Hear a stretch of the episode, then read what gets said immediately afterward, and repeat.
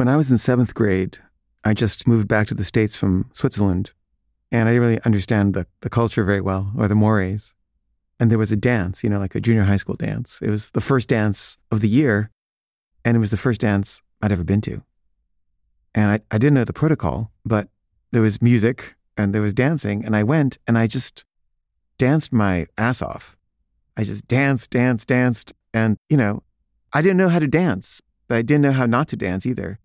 And the girls were just blown away. And there's this huge crowd, and they were all like thrilled, and they were all like around me, and they all wanted to dance with me. And they were all just like pointing to me and saying, that guy.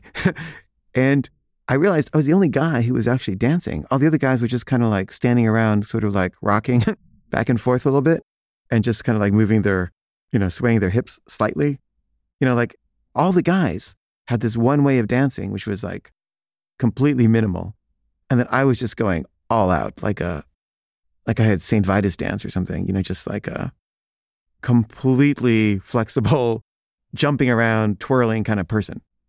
And the girls loved me, and the guys hated me and were convinced that I was gay and all wanted to beat me up afterwards. And I don't know how much of it was just jealousy that the girls liked me more than them, or they just were threatened by this kind of energy from a guy. But I realized after that that's not how you're supposed to dance if you're a guy. And I never danced that way again.